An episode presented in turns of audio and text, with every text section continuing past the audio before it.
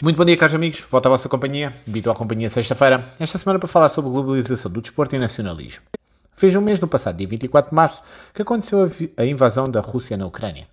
Até o momento, este conflito tem estimados mais de 23 mil mortos, mais de 10 milhões de deslocados e mais de 580 bilhões de dólares americanos em prejuízos uh, em, em propriedades. Nada como a guerra para reavaliar o papel unificador do desporto. Anteriormente, já teria relatado o jogo de futebol da Primeira Guerra Mundial, conhecido pela Trégua de Natal, e o papel que o desporto teve neste conflito. Contudo, para os nacionalistas, a função útil do desporto será para os líderes que procuram propagar um discurso populista nacionalista. A utilização de toda a infraestrutura é ideal para encontros em massa e propaganda associada, especialmente com os modernos estágios, estádios que são normalmente equipados e capazes de acomodar a tecnologia de radiodifusão de ponta. George Orwell escreveu, a nível internacional, o desporto é francamente uma guerra limitada, imitada.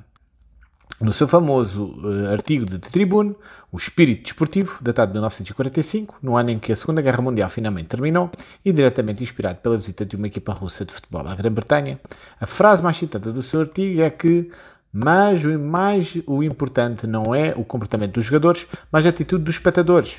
E atrás dos espectadores, das nações que se esforçam em fúrias ao longo desses concursos absurdos de, e acreditam seriamente, de qualquer forma de curtos períodos, que correr, saltar e chutar uma bola são testes de virtude nacional.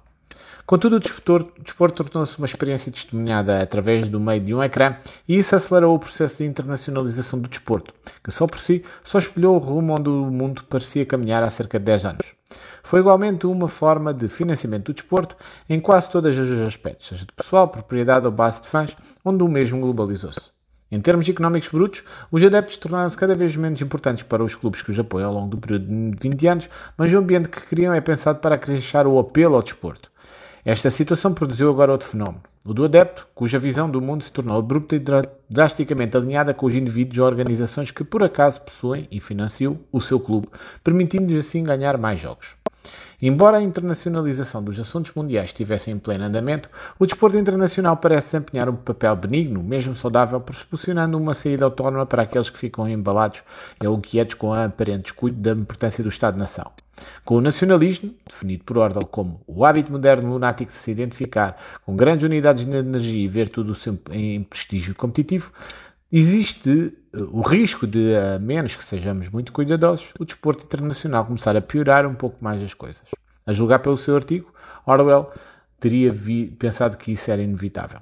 A tarefa premente dos principais decisores do desporto a nível internacional é provar que não é. Muito obrigado pela vossa companhia. Voltarei novamente para a semana com mais um tema, naturalmente ligado ao desporto.